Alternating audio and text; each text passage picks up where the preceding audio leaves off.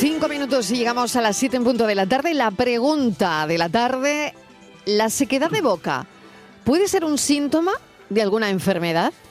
Nos contesta esta cuestión el doctor Marco Vázquez, odontólogo vocal del Colegio de Dentistas de Sevilla. Doctor Vázquez, bienvenido, gracias por acompañarnos.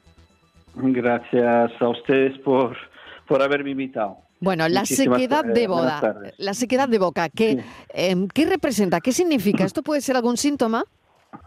Sí, sí, eh, son síntomas, por supuesto. Eh, puede ser por estrés, eh, normalmente es por una deshidratación. La deshidratación puede, puede causar, se puede causar por estrés, una relación de medicamentos, sobre todo medicamentos, cuando tomas eh, antihistamínicos, antidepresivos y algún hipertensivo también, eh, y trastornos inmunes, autoinmunes, como síndrome de Sjögren, y bueno, también problemas eh, neurológicos, radioterapia, sí.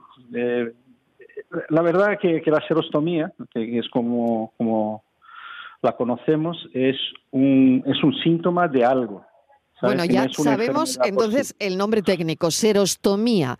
Sequedad de boca, sequedad de boca es una serostomía y puede ser el síntoma de algo y también, bueno, por el hecho de tomar determinados em, determinados también medicamentos, ¿no?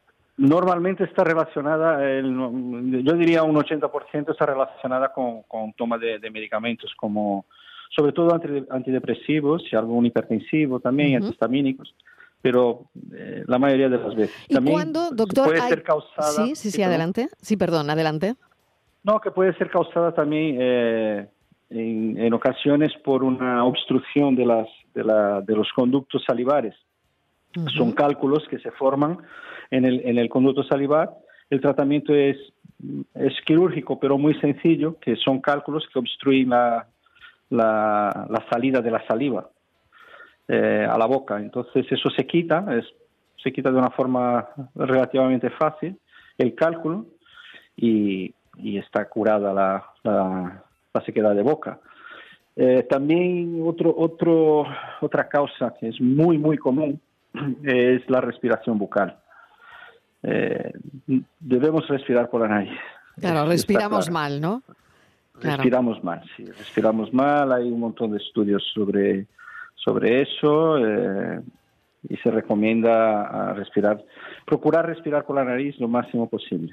Doctor, le agradecemos enormemente que haya contestado a nuestra pregunta de hoy. La sequedad de boca sí puede ser un síntoma de alguna enfermedad y lo ha dicho bien claro. Doctor Vázquez, muchísimas gracias. Un saludo. De nada, Mariló, y encantado. Un abrazo, gracias.